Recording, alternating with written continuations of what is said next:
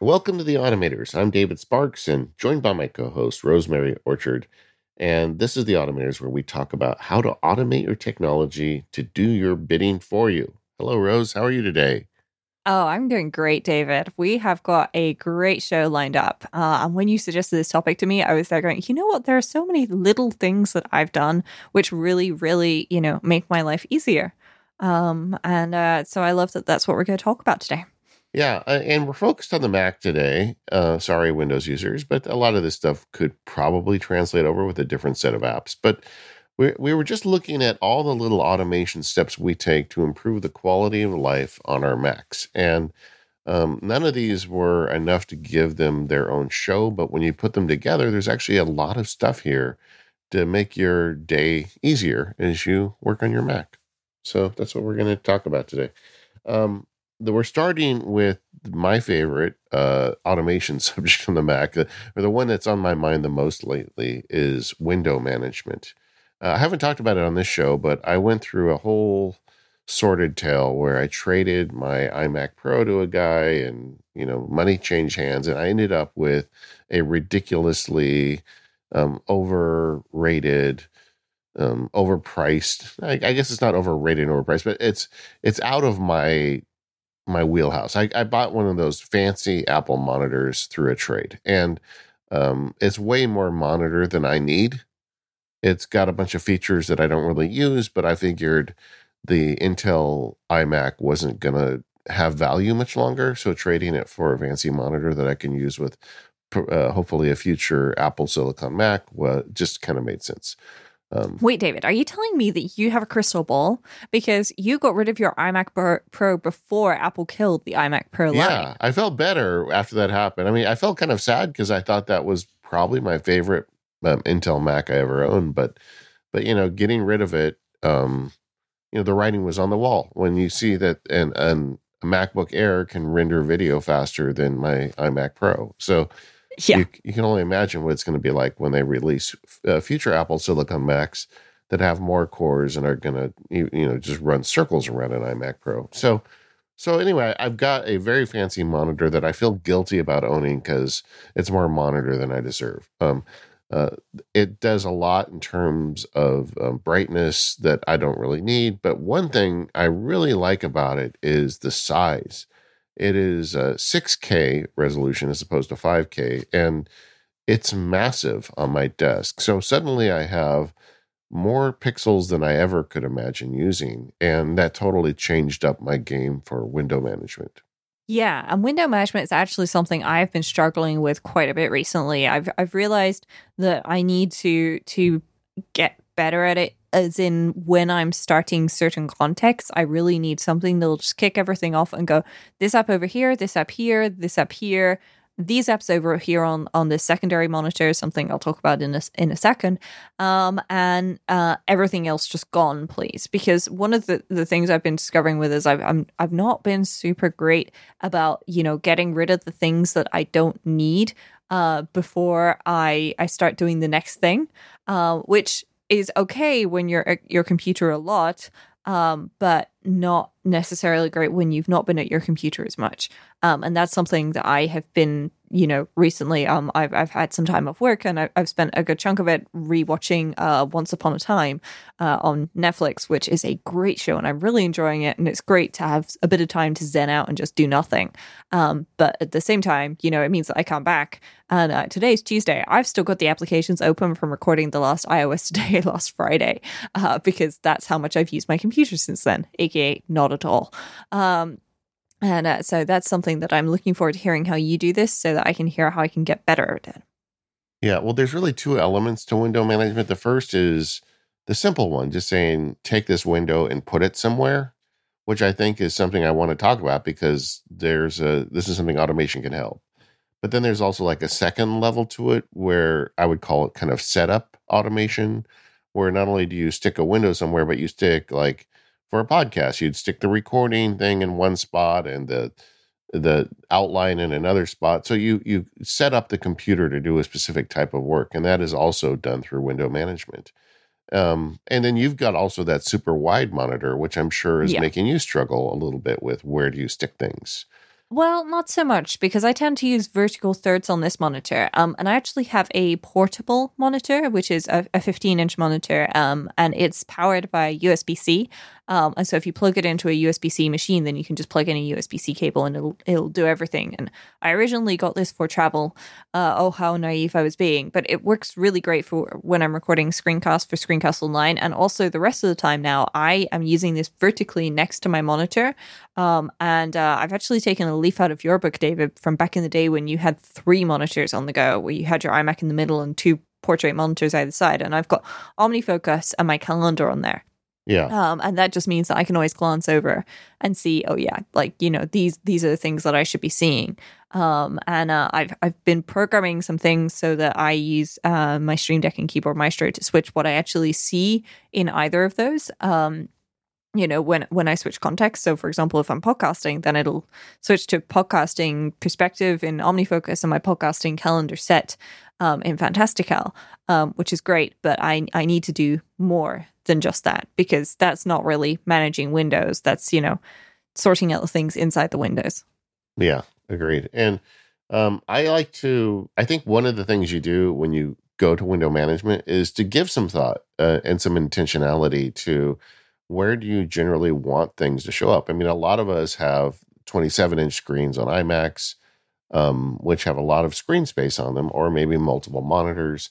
Um, we're going to put a a flag in in laptops and come to back that back to that in a minute. But for, you know, the bigger screens, like I generally um like one of the things I that occurred to me is I generally want that center space as a workspace. Like that's where I've got the big Safari window or the big Microsoft Word or Pages or Obsidian or whatever I'm working on. Um, one of the advantages of the six K monitor is I can actually split that center space where I have like the top maybe twenty-five percent uh, for some sort of reference and the bottom seventy-five percent for the big thing I'm working on. And, and it's still fine, you know, because there's just so much space on this monitor. But I like to think about the center of the screen as my working space. And then um, on the left side, I like to have my tasks and my calendar, in my case, OmniFocus and Fantastical. And I always have OmniFocus on top and Fantastical on the bottom. But my calendar and an active task list is always just right there for me to reference.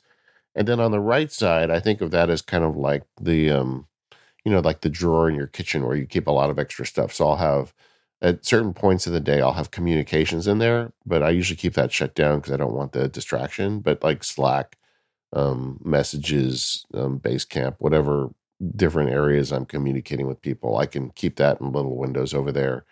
I also keep it for... Um, because I've been experimenting with Toggle, I actually use their app and keep it over there so I can see the active time track along with the timing app, which gives me better data in terms of exactly how much time I spent in different apps on my Mac.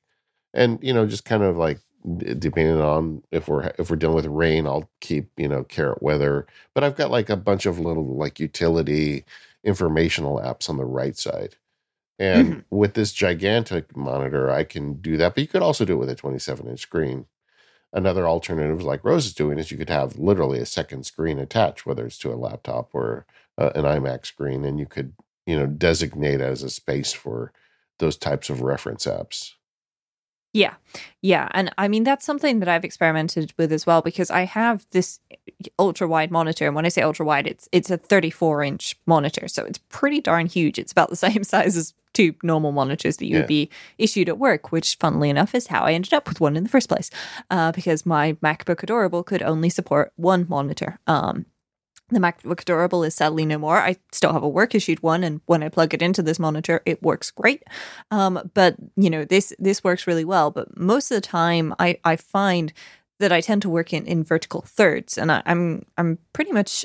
at the moment, exclusively using BetterTouchTool for that, which is a great tool, and uh, it's actually for mouse and and trackpad management uh, primarily, and you can do all sorts of things like connect Siri remotes and stuff to it. Um, but what I'm using it for is what um, uh, another uh, smaller spin-off application from it Uh, can do is Better Snap Tool, and this is integrated into Better Touch Tool, and you can create drag zones. And when you drag an application into that zone, uh, then it automatically, um, you know, can resize it to something that you set up, and you can customize all of that and set it up. Uh, but I've been struggling a little bit because it's a little bit fiddly to do.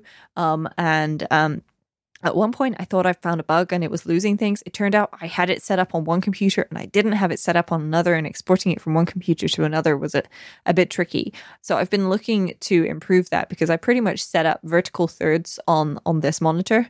Um, and then I've got the the natural snapping that it can do. So it can automatically snap to halves and quarters, um, which is great if that's what you need. Um, however, sometimes it's it's nice to have a few more options um, than that. And that's what I would really like to improve on. Yeah. And so that's the first part of this. We're talking about window management and, yeah. you know, putting windows in their place. And and there's really, I can't understate this. If you bring intentionality to this, it really improves your productivity, because your brain snaps to the place. Like, I always look to the lower left corner to check calendar. I mean, because I've always, whether I had it on an external monitor or a corner of my gigantic monitor, my calendar is always in the same place. And as silly as it sounds, removing that little bit of friction and knowing that, you know, OmniFocus is up, is up on the left side and calendar is down on the left side, it just makes it so much easier. I never think about it, you know, whereas when you've got a bunch of windows that are stacked on top of each other and you want to figure out what you're supposed to do next, or if you're available next Tuesday, you've got to like go, go spelunking through your computer to find the window. Um, there is really something to be said for having this stuff organized and, and figured out. Yes. Yeah, there definitely is. Um, and that's the thing, because I, I know as I work, Um, you know, I tend to start the day with a relatively clean and tidy desk, and then by the end of the day, there's stuff all over my desk in a bunch of different places. But one of the things I always do at the end of the day, I, is I reset my desk. I put things back where they're supposed to go. The post-it notes go back in the in the top left, and the pens go in, in the pen caddy next to it, and, and things like that. And the buttons that I have dotted around my desk to do things go back into th- their normal location. Um, and that works great. And that's something I need to get better at doing with on my doing on my Mac as well, because you know, uh, my Mac is an extension of my desk. It's on my desk. Why shouldn't I reset things so that when I come to it the next morning, I can look at it and go, yeah, everything's in the right place. And if I can set it up so that the the windows are where they're supposed to be, OmniFocus and my calendar are here, and maybe everything else is closed, um, so that then whatever context I decide to choose, I can open the right windows and put them in the right places, then, you know, that's, that's going to be ideal for me, um, and hopefully help me stay on track. Um, and so that's that's the uh, that's the uh, aim, at the very least. In theory. Yes, everything is theoretical, and my life is a beta, so it will probably change by this time tomorrow. But that's okay, providing I'm you know I'm actually getting the work done as well as playing around and messing with the automations. Well, well, doing this through window management doesn't necessarily mean um, everything is set up exactly for a specific mode of work, but at least allows you to know that there's certain spaces you can stick this window. And um, I just sent Rose a screenshot of yeah, my, and I'm uh, looking thing. at it right now. And and one of the things that I've I've decided is that I don't want these equal squares. I don't want like one third, one third, one third. Every, I want different size spaces to use differently. For instance, um, on my monitor, because I'm putting everything on one monitor, the Fantastical window's relatively small on the left side. But if I actually want to work on the calendar, I want to suddenly put that in the center and make that the main focus and be able to work on it, but then put it back where it belongs afterwards. And this is window management. I want that to happen quickly with keyboard shortcuts. Um, uh, we're going to talk about Keyboard Maestro for this purpose later, but there's a simpler and easier app to use for this, for just this purpose, that I've been using, and it's called Moom, M O O M. Yeah, and because of you, David, I just downloaded this at the start of the show because I saw what you wrote in our outline and went, wow, I need this. And now I've got it, and I've just downloaded it from the App Store. That's all I've done so far. Um, and I've got it here, and I'm looking at the preferences pane and going, okay, what is this? How do I use it? So, David, tell me how you are using Moom. Yeah, what, what Moom does, there's a couple of, I mean, it is a window management tool. And out of the box, it does the stuff like BetterTouchTool, where you can drag and you can have hot corners and do things like that. But what, what really, I think, makes it exceptional are two features. Number one is it allows you to do asymmetrical um, presets. So you can set a grid with as many boxes as you want. Like I, the the The grid I use is eight by six, So it okay. looks at the screen, and it splits the screen in eight by six grids. And because I have the big six K monitor, that's what I use. If I had a smaller monitor, I might change that. But um, and then it allows you to drag an app into that grid. So if you want it in the center, maybe you're making it, you know, uh, square three across to square, you know, seven, and then you pull down for the full like height of the screen.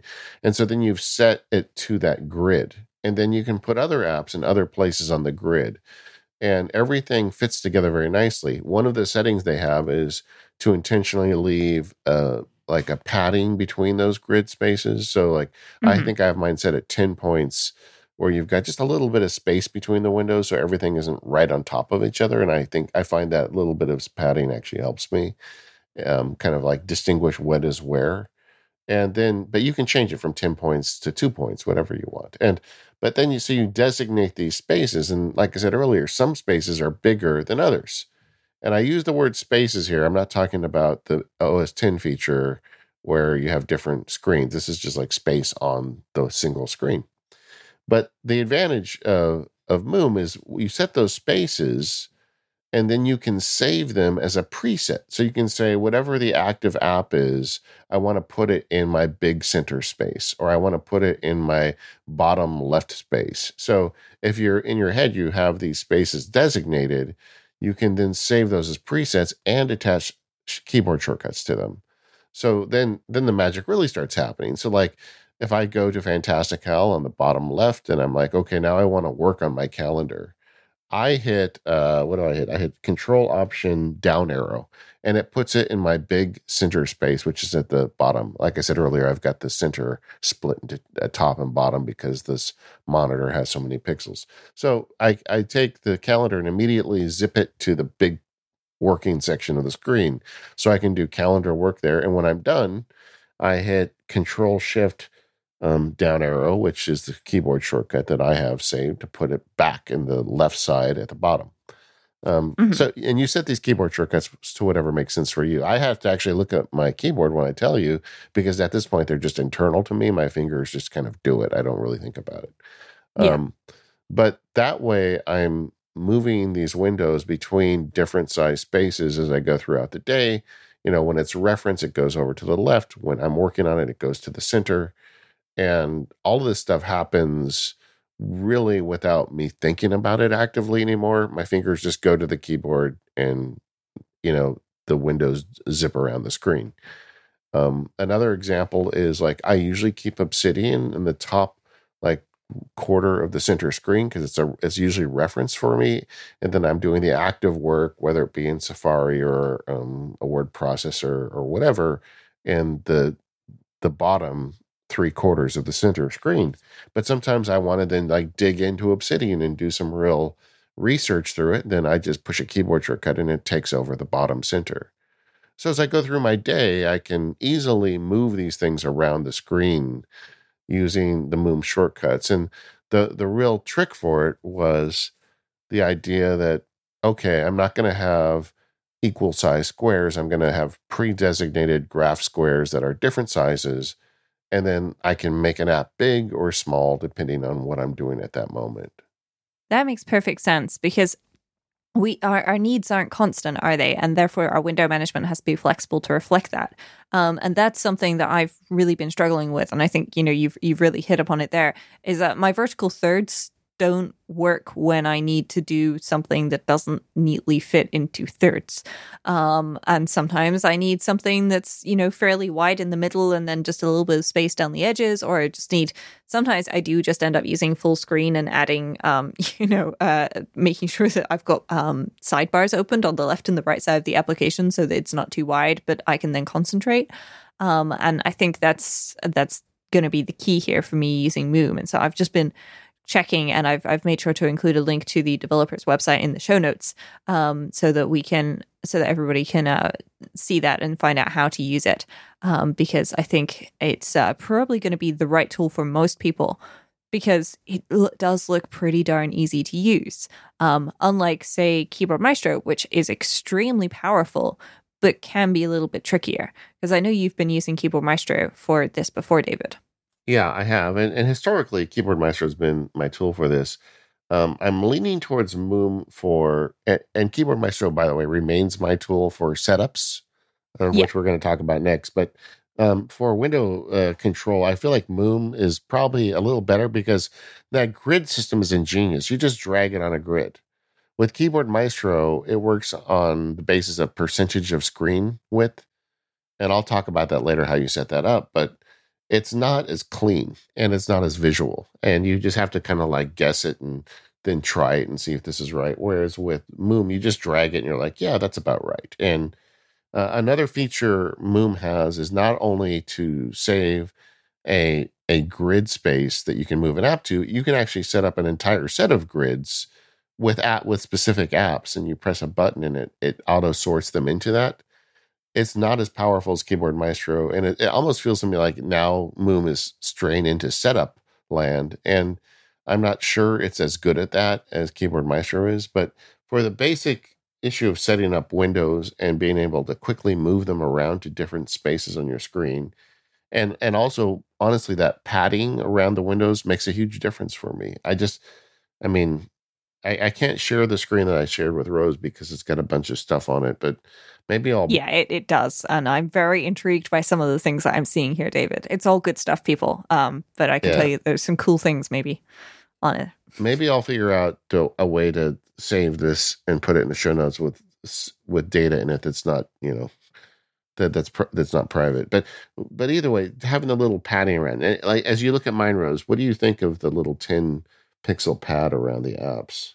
I think that it works for you, but it will probably drive me crazy. And the reason for that is I don't have a fairly plain background on my Mac. I have a nice, colorful background with... Sure. Um, I, I mean, it's not literally rainbows and unicorns, but it's kind of like that. Um, and so seeing all those different colors would drive me a little bit crazy um, between the applications. But if you, and so David's got a, a fairly plain gray background here, and I know it's not just solid gray, but um, uh, as a background, um, but it's fairly plain, so that works really well. And I, I like how this looks on your screen, David, for sure. This episode of Automators is brought to you by the Intrazone. I love finding new podcasts to listen to, and it's even better when they can actually bring something useful to my life, as well as providing me with enjoyment. If you're looking for a new show to listen to, The Intrazone is a bi-weekly podcast with conversations and interviews on how Microsoft SharePoint, OneDrive, and related tech can work for you. You'll hear from guest experts behind the scenes and out in the field, so you can see how SharePoint fits into your everyday work life to easily share and manage content, knowledge, and applications. Each show covers a bunch of segments, like news and announcements, a focus topic of the week, guest perspectives, F A Qs of the week, and upcoming events. And the topics for each show are really interesting. Previous episodes cover migration to the cloud, the Power Platform, and A P I and teamwork. I recently listened to their episode on fantasy productivity, and I thought it was really interesting to hearing them talk about exactly the problem that I've seen from both sides, which is actually implementing a technology and getting users to use it.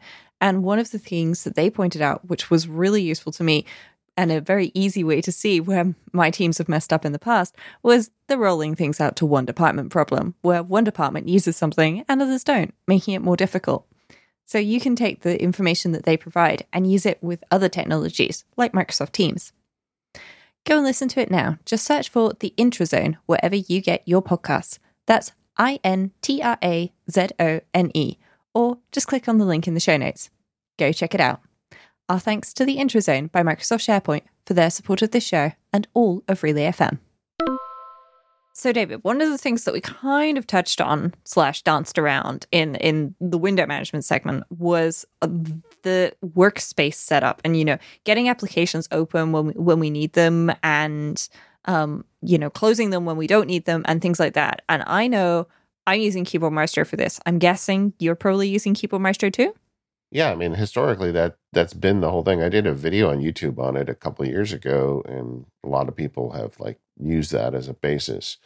And so, you know, window setup with Keyboard Maestro, as I was saying, is possible. You you can put it on. And the, the way he did it, which I think is really actually pretty clever, is you set the window size based on a percentage of screen size. Because if you're on an iMac and then you go over to a laptop, you know, if you set specific pixels, it's just going to be a mess and it's not going to work. Where you use a percentage of screen size, you're able to have it adapt to whatever your current, you know, machine is, or if you get a different size monitor, and everything will still work. And the way it does it, there's a built-in step there, but it's um screen visible is where you pick the top left pixel, and then you do a percentage based on that. And um, I, if you look at the video that I did on YouTube, everything's in there, but you can even address secondary and third monitors through this system. Mm-hmm. Um, and you can set a specific percentage, and you can get those gaps or make things tighten up by using that specific percentage. So say, you know, make it start at the top left corner and make the width thirty-three percent of the screen. And then you have another window set up where you say, start at the top left corner plus thirty-three percent of the width. If you can follow with me, I mean, this is hard on a podcast to hear someone talk about this. You can start a second box that is just to the right of that first one. And yeah. So there's a way to do this. Um, it is not as user-friendly as Moom for just setting windows, but you can do it. But what Keyboard Maestro really brings to the table is you can say not only that you're going to put a window in this very specific spot on the screen, but that window is going to have OmniFocus in it. And it's going to show the Mac Sparky planning perspective, because you can trigger a keyboard shortcut that shows up the specific perspective. And then you can say, and then I'm going to open a new tab in OmniFocus and show the Mac Sparky active perspective, because I've got one showing the stuff I'm planning to do and stuff I'm actively working on. So I can put both of those in that window. And, you know, you start thinking that through with all the different apps you use. Like if you do stuff uh, on the web and you go to a specific Google Doc, you can open that Google Doc. Or if you, you know, want to open a specific document in Microsoft Word, it can do that. Or, you know, just think through all the stuff you do. Um, hmm. You know, set up, open up Fantastical and open it up to your work calendar, but close your personal calendar. All of that stuff is addressable yeah. with Keyboard Maestro, because Keyboard Maestro can do almost anything.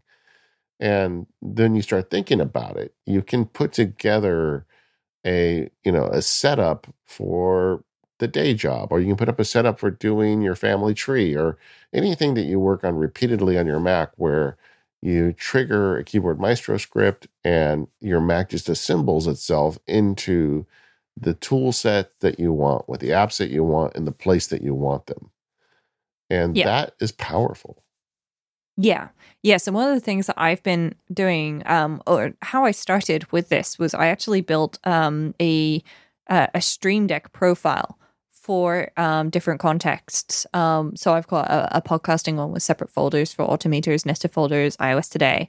Um, and then inside of that, I had buttons for each of the um, applications that I would need. Um, and to start with, this was a case of, you know, identifying what I actually use. And that worked, but it meant that I had to press each of the individual buttons to start applications. Um, and then for most of the show, you know, those those buttons were completely and utterly unnecessary. And what I really needed was to run all of them at the same time. So I then combined them. Um, and thanks to your tip in the, in the last show, um, I am actually using the K M Link plugin for Stream Deck now instead of the Keyboard Maestro plugin, because this lets me select the macro from the dropdown. Um, and a, a little hack for people, if you're they're finding that the the menu um for, of the the different um Keyboard Maestro macros is too long, uh, just edit the macro that you're looking for, because it's easy to find in Keyboard Maestro, and then it'll be right at the top in your last edited. Um, and that's what I've done with all of them. Um, I've just added a comment and then deleted it, and then boom, it's right at the top. Um, so um, I've been using that a lot. Um, and then I, at the moment, have just been opening all of these. And I was actually thinking about maybe now I've got Moom, combining, um, opening the applications and then organizing them, because most of my podcasting, I've got pretty much the same applications, um, and they need to go to pretty much the same place. Um, and so I don't want to duplicate all of that logic uh, every single time. That seems unnecessary. Um, but at the same time, you know, I, I want things to be uh, good and to actually work. Um, so maybe it's probably better to stick with one solution instead of, you know, crossing the streams. Because oh, we no. know from Ghostbusters, no, you, you shouldn't do that. You should cross, you absolutely should cross the streams here, because this is the trick, right? You yeah. use OmniFocus to open up I'm sorry, you use Keyboard Maestro to open an app like OmniFocus and put it into the setup that you want to see the data that you want.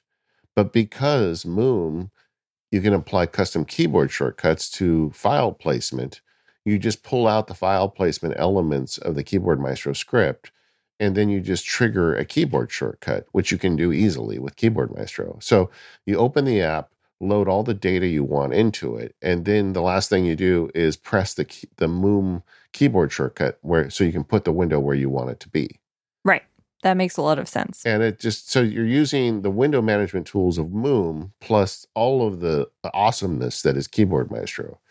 And then what I do with that is I combine all of that into a single script in Keyboard Maestro. So where I, while I can have the individual scripts to like get the Google Doc open and put it in a specific place, but if I'm going to do a podcast, I'm going to have one that opens up the recording tool and opens up the page with the advertisements on it, and opens up the page with the outline on it, and, you know, opens up a message window to Rose. And so all the tools I need on my screen at the moment that I'm recording the podcast, I combine them into one Keyboard Maestro script.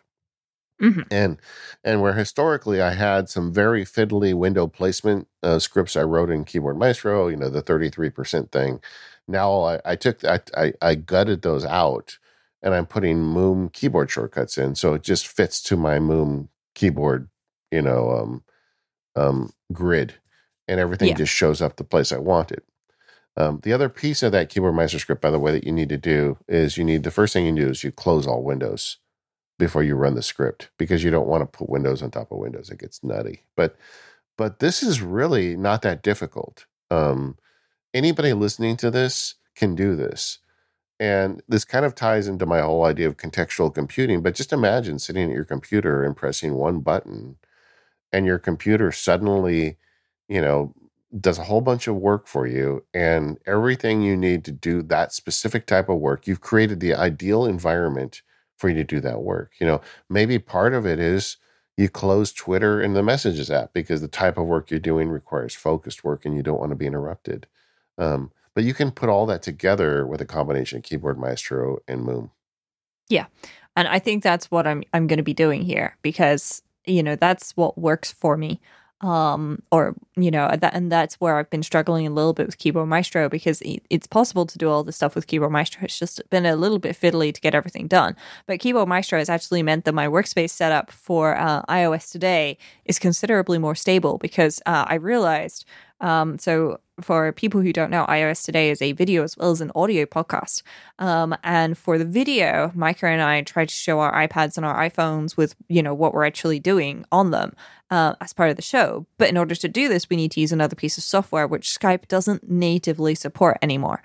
Um, so you have to run a terminal script first. So instead of me, you know, I have a, a Skype button um, uh, in my iOS Today segment, um, which, you know, I'm in the process of replacing with a whole series of things that will just open everything at once. But what it actually does is it checks if Skype is open. If Skype is open, it quits Skype. Um, and then it runs this terminal command for me, and then it opens Skype, and then it opens the Skype preferences so I can check to make sure that my virtual camera is working so that I can pipe my iPhone and my iPad through so that my workspace is actually set up for me to be able to do the work, instead of me thinking it's set up and then finding out that it's not, um, which, you know, would not be great if you're there trying to show an iPad and it turns out you can't. Yeah, yeah, it makes sense. I think one of the things you need to do before you start down this road is make Um, big boy and big girl decisions about the dock. You know, yeah. Are you going to have the dock on, and where is it going to be? You know, I keep moving it around on my screen. For the last two weeks, I've hidden the dock as just an experiment.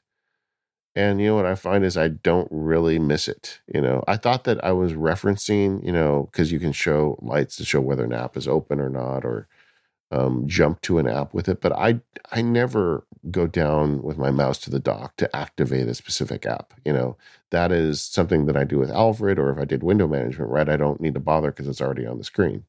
Yeah. Um, so I've been hiding the dock, and actually it's, it's been fine. But either way, when you start building these spaces for the windows, you want to account for it. And like Moom does that. If you have the dock on the left or the right or the bottom, it draws the grid around it so you don't cover it up.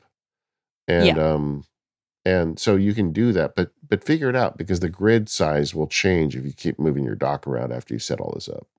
Yeah, and then you're going to have to tweak things. Yeah, so I've just put my dock back, um, and I'm I'm sorry, T J Luoma, um, my dock is now at the bottom, but it's hidden, um, and I'm going to see how I how I go without a dock, um, because I do have a hidden dock most of the time, actually, when I'm doing uh, Screencast Online uh, things, just because, you know, you don't want the, the dock to be showing all the time. Yeah. And uh, yeah, I'm, I'm going to have a play and, and see what this is like. Uh, I'm thinking this might work out well for me. I'm also thinking that I might change my mind in a couple of days and uh, be confused about my lack of doc and why why did I get rid of the doc? And then I'll remember, oh, yeah, it's because I was talking to David and podcasting. And uh, that's the beauty of recording Automators. You end up changing everything. Yeah, um, I, I, I guarantee you, like two, I guarantee you, like two months from now, my doc will be showing again. I won't really know why.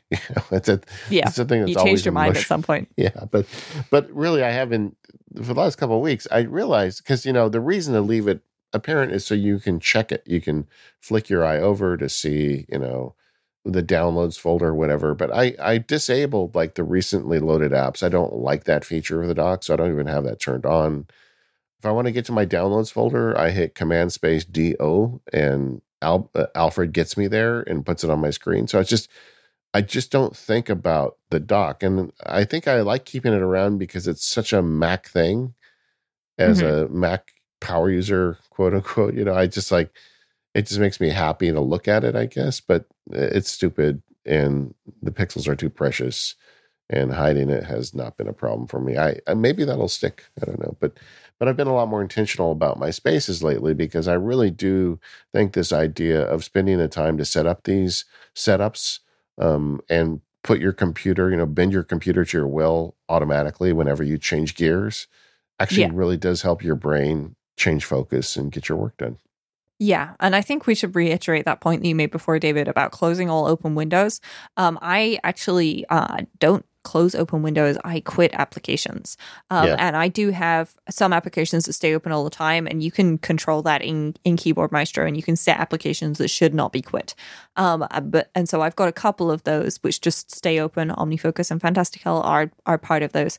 Um, and uh, I also don't quit Safari um, or close Safari windows um, because sometimes it's you know, I've gone through and I've curated a, a list of links um, in preparation of something. And then, you know, um, I, I, when you actually do it, you, you don't want those to disappear.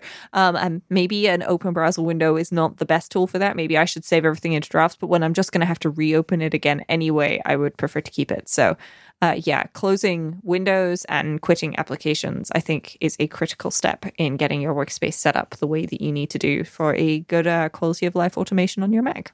Yeah, and one thing that does not add to your quality of life is manually opening applications and then dragging them on the screen and trying to rearrange them every time you want to change your flow.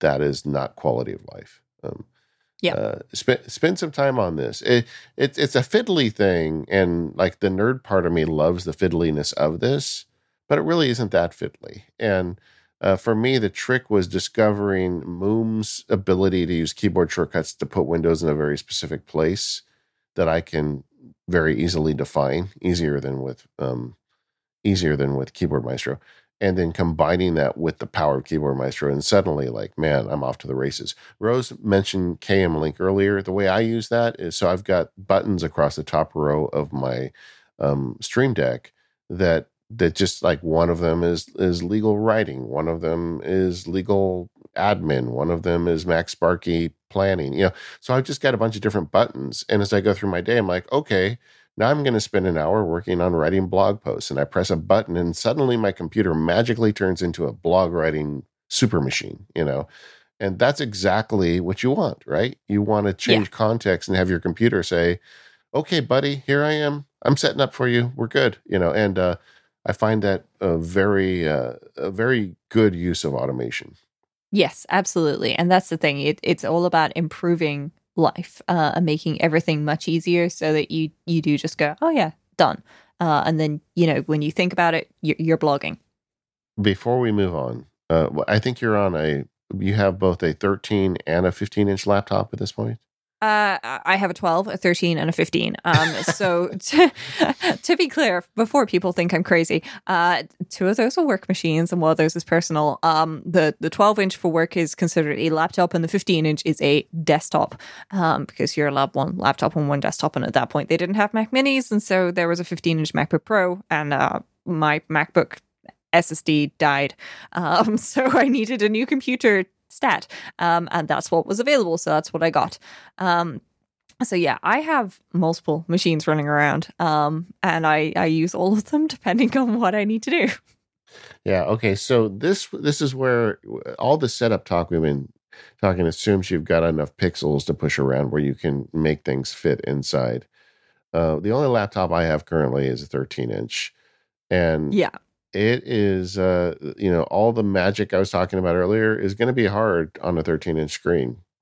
It It is tricky. I would I, w- I would start by saying thirteen inches is an inch more than twelve inches, and the window management on a twelve inch laptop is tricky. On a thirteen inch laptop, after using a twelve inch, it feels so much easier.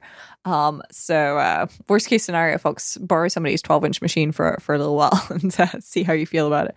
Um, however, um, you know, the the trick is, um, for me, like, you know, figuring out how much do I actually need to see on this machine at this time, and also using spaces, spaces in the the Apple sense of uh, this space has these applications on it, this space has these applications on it, and using the multi-finger swipe to swipe between the spaces, because that's what I do, especially on the twelve inch and the thirteen inch, and I find that that really works. You know, I can say, okay, I'm I'm here and I'm I'm using this application, and this application is open for reference and is taking up maybe a third of my screen on the right, and the, the main application is two-thirds of the screen on the left. Um, and then I can swipe back and I can see my mail um, and um, Microsoft Teams, and I swipe again and I can see OmniFocus and Fantastical. Um, and, you know, and it's it's a couple of swipes around to get to what I need to see. Now, ideally, I plug these into external monitors, hence the portable fifteen inch that I've got that currently is pretty much remaining docked um, on on my uh, on my Mac Mini um, as a vertical extra display. Um, but I have used it before um, when I've needed to with with the laptops, just because that's how it works, and it works great. Yeah, and, and so you can plug a laptop into a big monitor. Like I've got mine plugged into this massive monitor, and and I spend most of my Mac time at my desk with that big monitor and all the benefits I just spent the last, you know, X number of minutes explaining. But occasionally I do find myself with just a laptop on my lap. And the the way I've been trying to do this, and uh, I've tried different methods. Like I've tried having all the windows just on one screen, but then jump between them with a dock. I've tried, you know, different things. Like Apple's combined app in one window mechanism is is horrible. Um, like if you It just, it's very tedious to set up. You can't automate it. But the idea of full screen apps on a thirteen inch actually works for me pretty well. And um, what I do is kind of like Rose mentioned, use the swipe. Like I, a four finger swipe up on my laptop gets me into mission control mode. And every window, if it's in full screen, is labeled. And so you can see, you know, the names of the apps, and even it gives you a, a preview of it if once it loads in, and I can jump between them pretty quickly. But like referencing one bit of data to another still isn't really ideal on a laptop. No. And um, what the default setting on this, if you go into system preferences, uh, it's under mission control. Um, the very top option is automatically rearrange spaces based on most recent use. Yeah. I don't know who thought of this, but I'm pretty certain that they don't use spaces the way everybody else would use them, because I hate it when I try to go right and whatever was there isn't there anymore because I used it and so it moved left. Yes. And I've I've got muscle memory built in and I know where things are.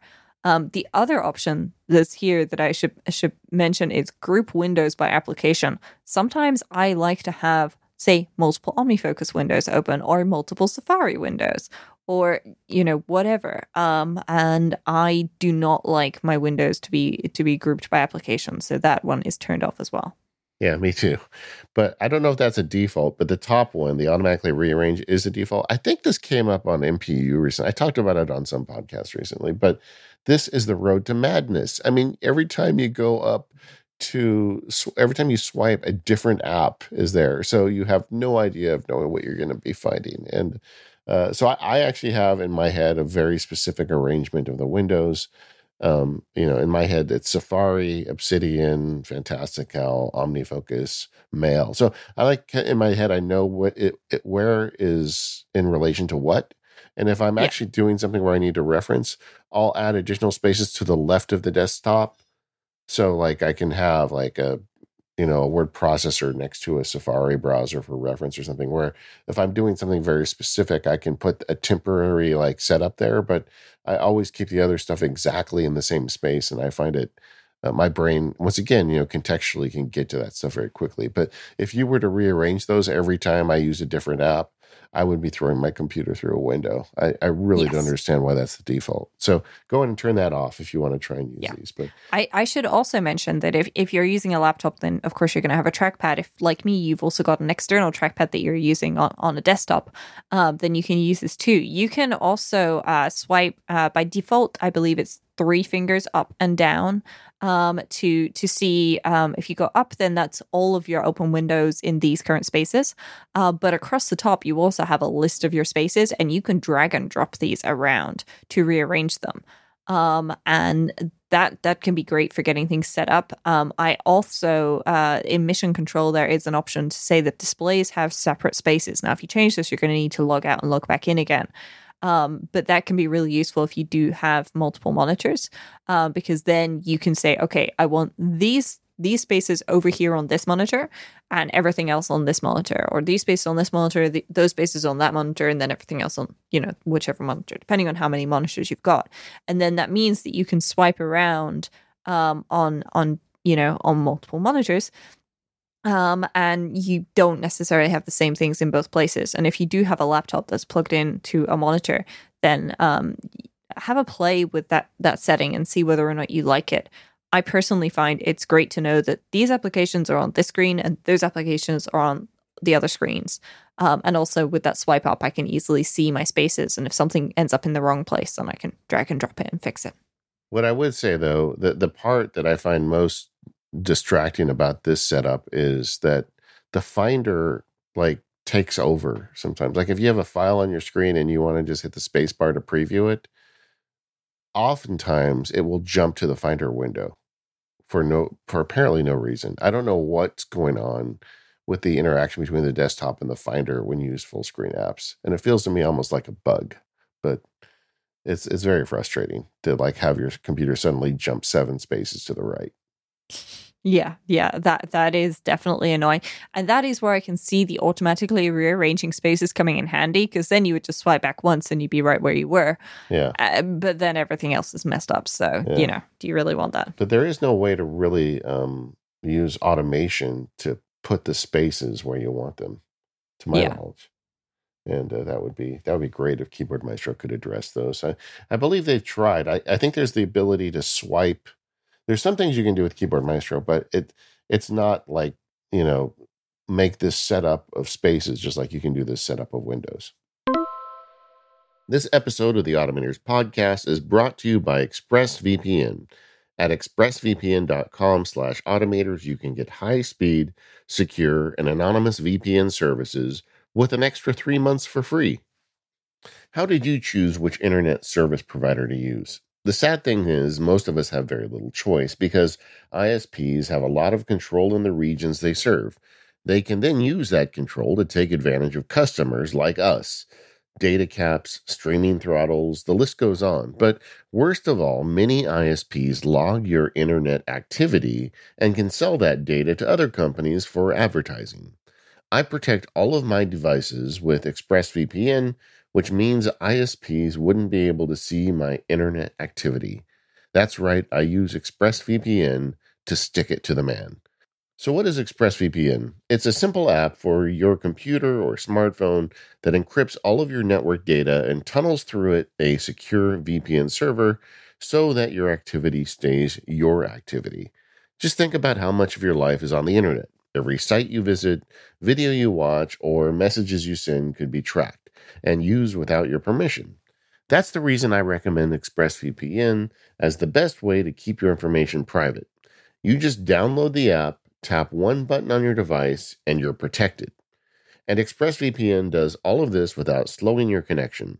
That's why it's rated the number one V P N service by C net and Wired. What I love most about ExpressVPN is its simplicity. They've got an app, you open it, you push a button, and you're secure. It works the same on the Mac. So I can always make sure that button is turned on and I'm protected via ExpressVPN. I was given a free subscription when they first started sponsoring years ago, but that ended and I gladly paid. I've been a paying subscriber now for two or three years. It's just a great service and you don't have to think about it. You never notice any delay and you're always protected.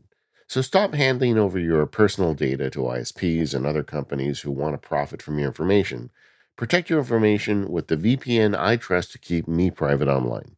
Visit expressvpn.com slash automators. That's E-X-P-R-E-S-S-V-P-N dot com slash automators to get three extra months for free. One last time, that's expressvpn.com slash automators right now to learn more. Our thanks to ExpressVPN for their support of the Automators and all of Relay F M. All right, we've done entire shows on file management, but I think there's like a segment in quality of your life on file management too, because this is another thing like window management that just takes a lot of time, is very tedious, and it's easy to make mistakes if you don't bring automation to bear. And I thought it'd be fun just to kind of check in on ways we're doing this. Yeah, and so something that a lot of people uh, don't know, which I'm going to start with, is Finder can rename multiple files at the same time. Um, and to do this, it's incredibly logical. You select multiple files at the same time, and then you right-click, and rename then has an ellipsis at the end. That's dot, dot, dot. Um, and then when you do that, you've got options to add text. You can you can format. You can add a name and an index, a name and a counter, the name and a date, um, before the name, after the name, custom formats and everything. You can add text, replace text. You can do all of the things. And oh my gosh, is this such a useful trick? Because you don't need to start digging around with things like Automator, quick actions, or anything like that to to just do an incrementing series of, of numbers, um, or to add the date um, that a file was created to the start of it. You can do that inside of Finder and, and just be done with it. And that's amazing. I had no idea this existed until you put it in the outline. That's the thing. If David Sparks doesn't know about it, most people probably don't, because it's a kind of hidden feature. You just wouldn't think that you could do it. Um, and I can't remember how I came across this. I think it was somebody on Twitter alerted me to it. But wow, is it great. Um, and I've used this so many times just because it works really well.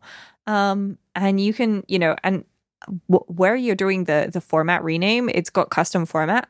Um, and you do have to have something in there for it to do that. But oh my gosh, that's that's it's just great. Um, and wow, am I impressed with this? Yeah, and Apple, I haven't found a, a knowledge base article on it, but they do have a in the user guide. They've got some details on this, so we're going to put that in the show notes and um, and let people check that out. But it, it is really nice to to know you can do this without a third party app. Yeah. It really is. Um, and it can just be as simple as, you know, you've, you've dragged, you have a, a camera with an S D card and you're getting all those photos off of that camera and you just want to uh, rename them all to the date that they were taken and the name of the camera that you took them on.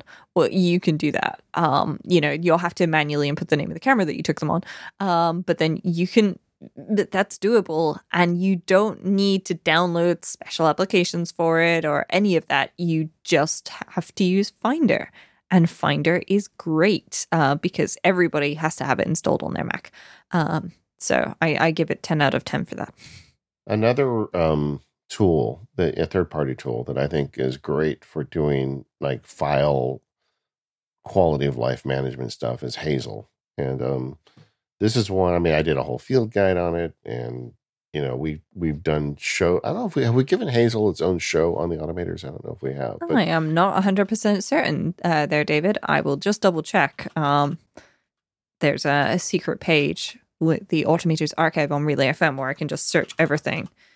And uh, Hazel is not in any show title. Wow. So I am uh, going to uh, put that down in our outline for the not too distant future. But the um, but it's just a great app for what I would call quality of life problems. I mean, it's a whole system. You can create a whole filing system on your Mac with Hazel, and maybe we'll talk about that when we give it a whole show. But like, there's little things it does that I find super useful. Um, a good example is um, we have recently, with the death of Skype Call Recorder, moved out of Skype as our backbone for podcasting. We now do it in Zoom. But um, because Zoom has the ability to make the backup recording as part of its service. Um, yeah. So whenever we finish a recording, a file gets, a folder gets saved to my desktop with all the backup recordings. Now, our primary recording is done with um, Audio Hijack from Rogue Amoeba. And, you know, like ninety-nine percent of the time, that's the file that gets turned into the podcast. But you, you never know if something goes wrong, you want a backup. But I get these folders just on my desk full of it. And I make three podcasts, so I get a lot of these folders. And mm-hmm. they're not folders that I want to, I never really access the data in there. You know, I mean, I know it's there. If something goes wrong, I can go get it.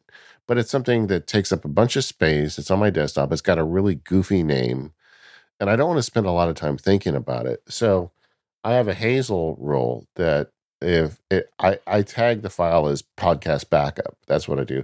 I could also base, you know, automate the rule based on the name, but because the names change, it's actually kind of difficult to come mm-hmm. up with a good naming scheme for it. But it's all, it just takes me a second to, to add a tag called podcast backup. In fact, I can automate that with Keyboard Maestro, which is probably a, a discussion for another day. But I, I have the ability to apply the tag with a very quick keyboard shortcut. And so it, it puts the tag on.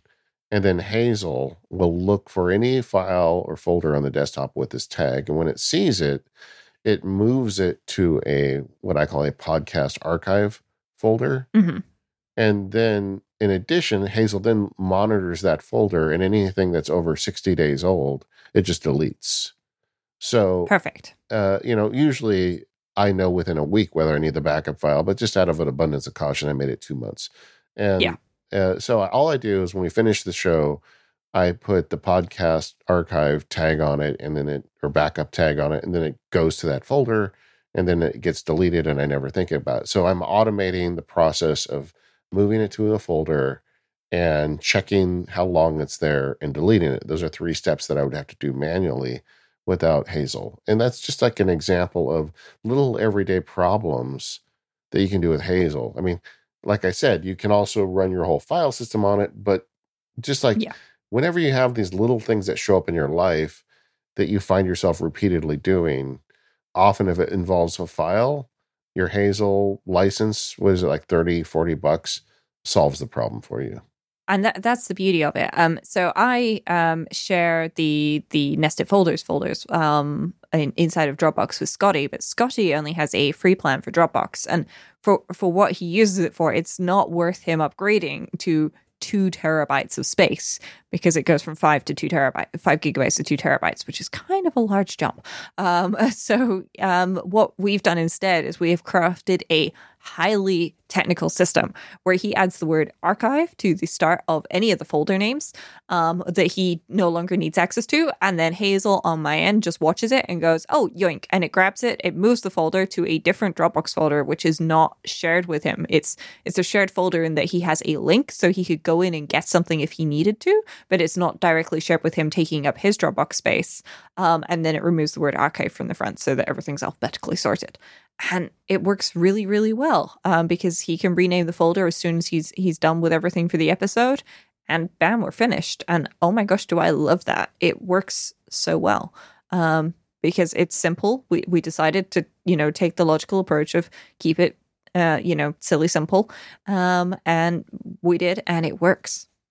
Yeah, and that's kind of a, a different element of automation between two people. And yeah. quite often the easiest is what I think of like a sock on the doorknob kind of automation where you add a tag or you just change the name a little bit between the two of you, and then you can have your automation process on either computer take over. Or maybe in this case, yeah. intentionally on one computer because he doesn't have the big account. And um, yeah. it's really, yeah. that stuff is not that hard to put together.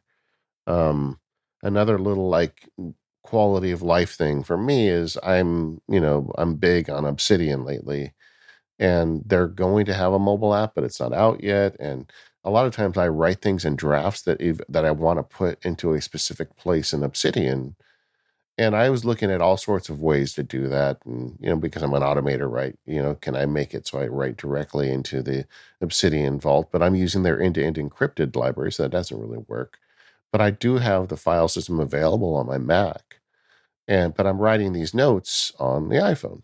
Uh, you know, like just literally right before we started recording today, a client called me and had a couple questions, and I wanted to, to record that call into an Obsidian note. So I quickly dictated it, and I made a drafts action that saved it to a very particular folder in Dropbox.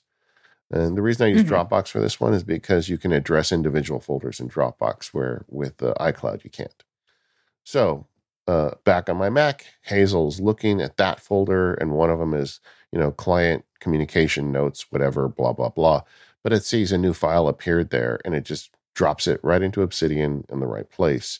So, um, you know, I can go to my Mac and everything is already there, and I didn't have to spend a bunch of time moving files around. So just like little quality of life things, you know. Yeah, I actually have a folder in Dropbox called Automated Actions, David. Um, and this has a series of subfolders. And basically, the idea of it is, is stuff gets put in here to make magic happen. So there's all kinds of, of nerdy things in here. Like there's a Screencast Online thing where there's a JSON file, and it takes that information. Keyboard Maestro actually takes that information and does magic with it. Um, but speaking of, of podcasts, Dropbox, and Keyboard Maestro, I actually do want to share um, one of the things that I've done, which is when uh, I finish recording an episode of Automators, I have a Keyboard Maestro macro pop up, and it asks me what the what the episode number is.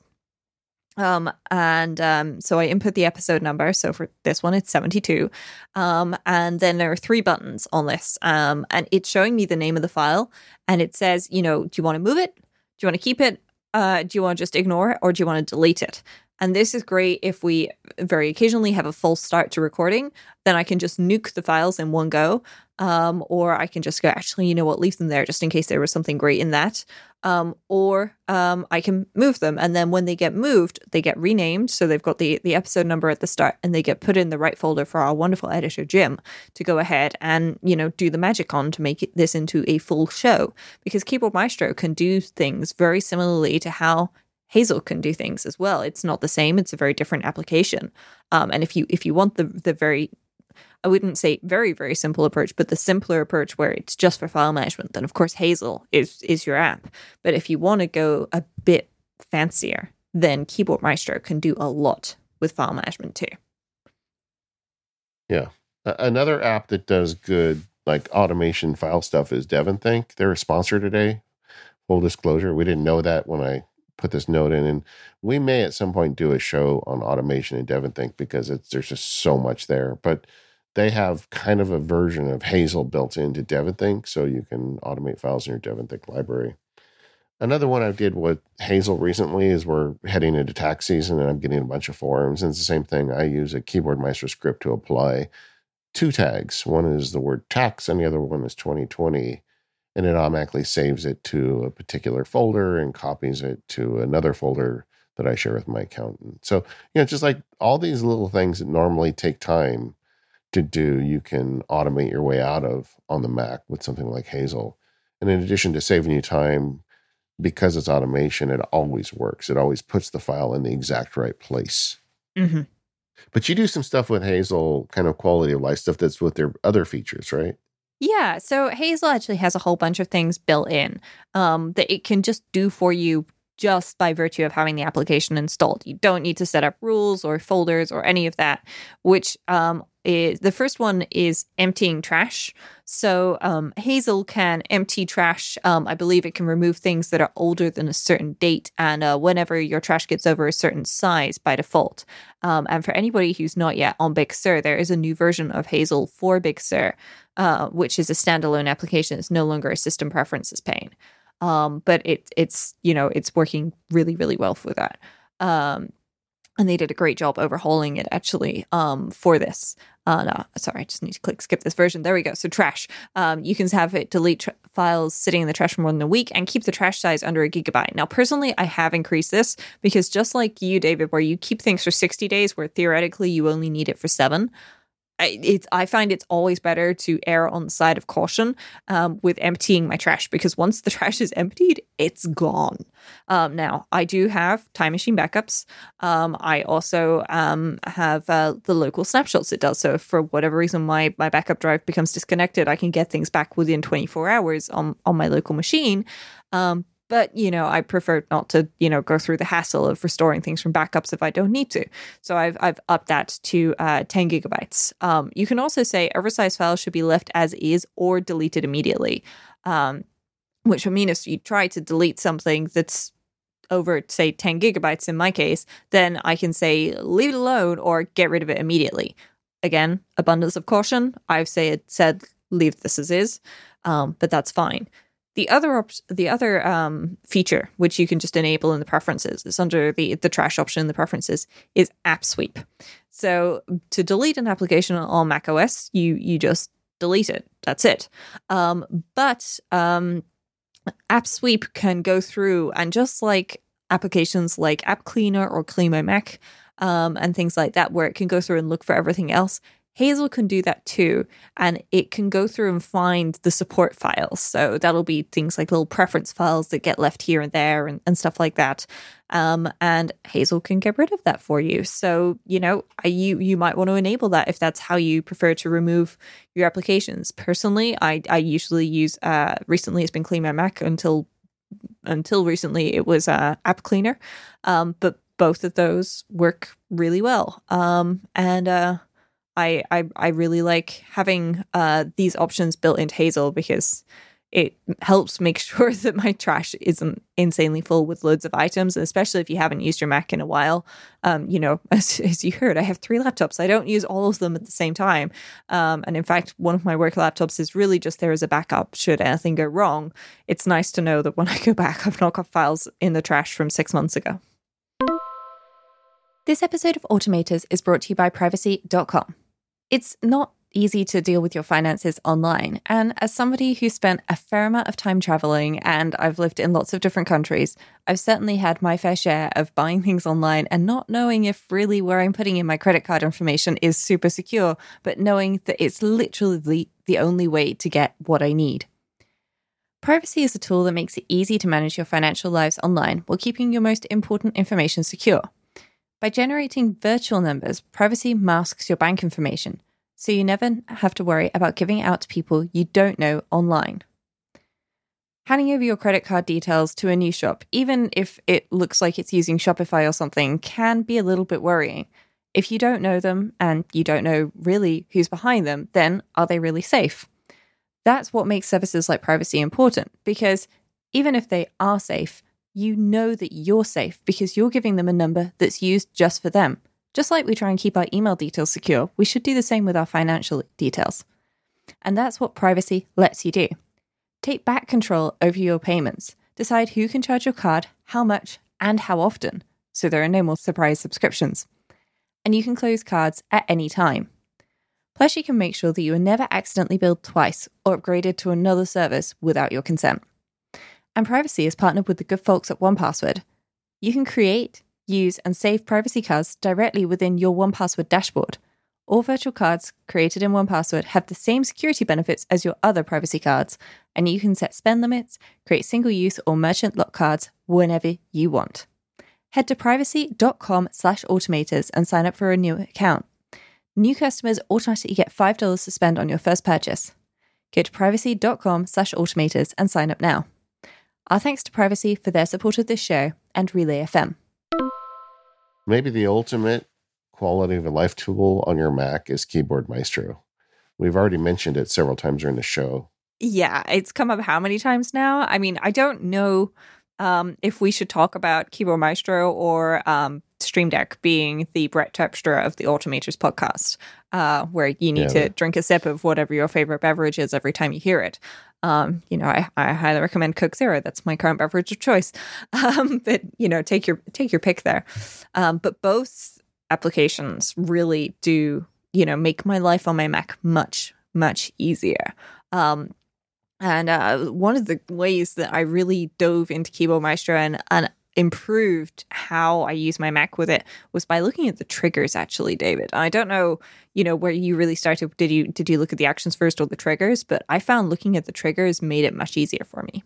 Yeah, I mean, I'm, I'm my brain wants to index everything. In fact, if you go to the Keyboard Maestro field guide, there's like a whole section that covers every trigger and every action. And I feel like kind of just going through those videos and understanding what can be a trigger and what it can do as an action, then you just put that in your brain. And then as you're going through your day, you you realize, oh, here's something I could automate. I, I could pull a trigger out of this or that. And um, there's just so many you can use. And for quality of life, little hacks that just make your day go easier, I would agree. Uh, understanding how to use those triggers is key. Yeah. Yeah. And I think that's the thing because, um, you know, Keyboard Maestro, one of the things that I have done um, with it is uh, I have it start programs when specific drives are connected to my Mac. So I have some external hard drives. I don't keep them plugged in all the time. There's things like bootable backups and things like that. Um, and I have it say, you know, when, when this volume is mounted um, and it knows then that when the the bootable backup volume is connected, um, yes, I'm I'm very creative when naming external hard drives, um, that it should open a Carbon Copy Cloner for me, um, so that, that that application, you know, pops up. And I know that I can do this in Carbon Copy Cloner, but I consolidated all of this stuff into one application so that I know if I'm looking for, I plug this in and something happens, I'm looking For, at Keyboard Maestro, and that's where I'm looking to find this.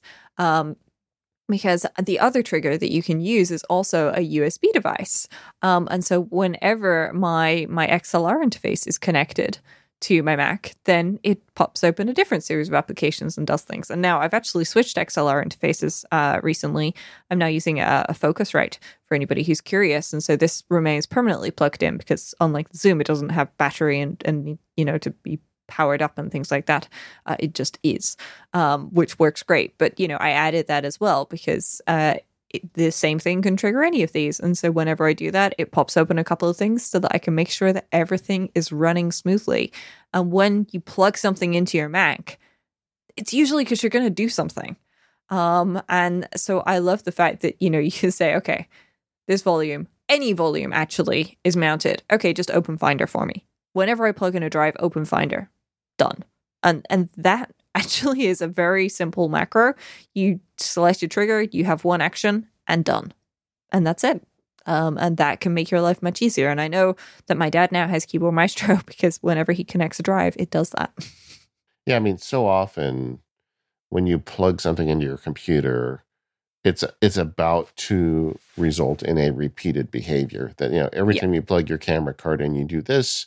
Every time you plug in your backup drive, you do that. And because Keyboard Maestro can recognize something being plugged into your computer as a trigger, that is like healthy ground for automation. And uh, another one I do is my scanner. You know, I have a Fujitsu Scan Snap. It could work wirelessly, but the way I'm set up, I just do the scanning on the weekends and I plug it directly into my computer, put it on my desk, and, you know, I'm right there. So I just work through it. And one of the advantages of that is, as soon as Keyboard Maestro is always watching and says, oh, he just plugged his scanner in. Well, then you need to open Preview on the right side of the screen. You need to open up the Fujitsu software on the left side of the screen. You need to, you know, there's a whole bunch of things that happen.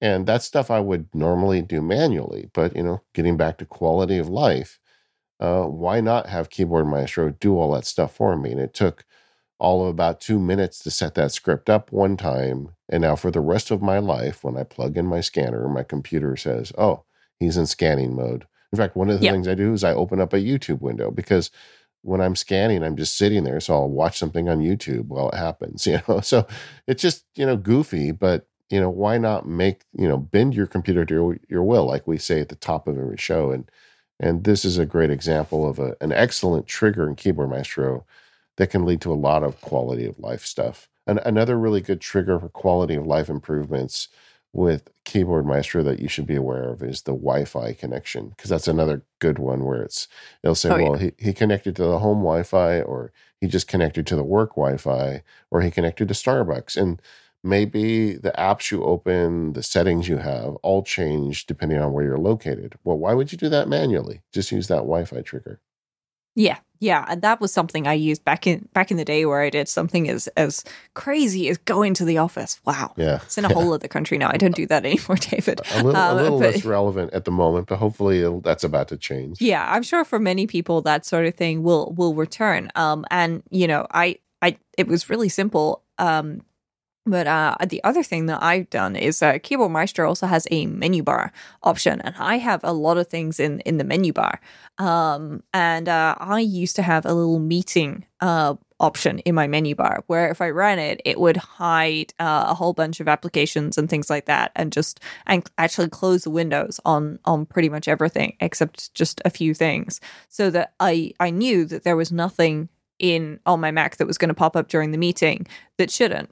Because, you know, it wasn't that I was doing anything bad on my Mac. It was more the point of I learned very quickly that certain people in management, if they saw that I'd made notes on the possibility of doing something, would then immediately want it, even if it was six months of work. And of course, they wanted in too. Um, and so it was it was for the best to make sure that these things were hidden from said people and therefore could not inadvertently pop up in a meeting. Um, well, it, we were still in the pre-discussion stages with my boss. Um, and so this, you know, was pretty much just a save me unnecessary work and stress uh, button.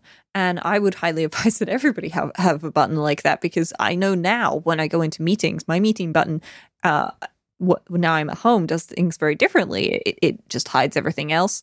Um, but it, it, you know, it actually, thanks to PushCut, sends a notification to my phone so that my phone can, uh, I tap it and it, it automatically then puts my phone in Do Not Disturb um, for the length of the meeting um, and, and things like that. But, it you know, it, a meeting button is something that you can easily do with Keyboard Maestro. Yeah, I mean, so much of this stuff I wish Shortcuts had, you know? Yeah, yeah, same. I think we, we all wish the Shortcuts had many of the things that Keyboard Maestro had. But also, at the same time, sometimes I wish Keyboard Maestro had some of the things that Shortcuts does. Um, yeah. Just because, you know, they're, they're two very different applications. Um, and they were built very differently uh, in the beginning. Um, and uh, it's it's interesting to see the crossover between them. Though sometimes I do wish, and maybe maybe we should ask Peter, the developer of Keyboard Maestro, um, if he can do this. If he can um, alias some of the actions so that when I search for things with the Shortcuts name, I still find it in Keyboard Maestro and I can learn what its what its real name is. Um, because every so often I look for something and I, I I can't find it, and I know it exists in Keyboard Maestro. I just have to Google around until I, I stumble across, across the right name for it. Yeah. Um, like, you know, a little quality of life thing I did recently with Keyboard Maestro is a Grammarly workflow. I'm a Grammarly subscriber, so a lot of the stuff I write gets run through the Grammarly filter. Um, it's not an end all, but I mean, it's a good, it's the only grammar checker that I've ever really had any reliance on. You know, like the mm-hmm. ones built into word processors are usually pretty bad.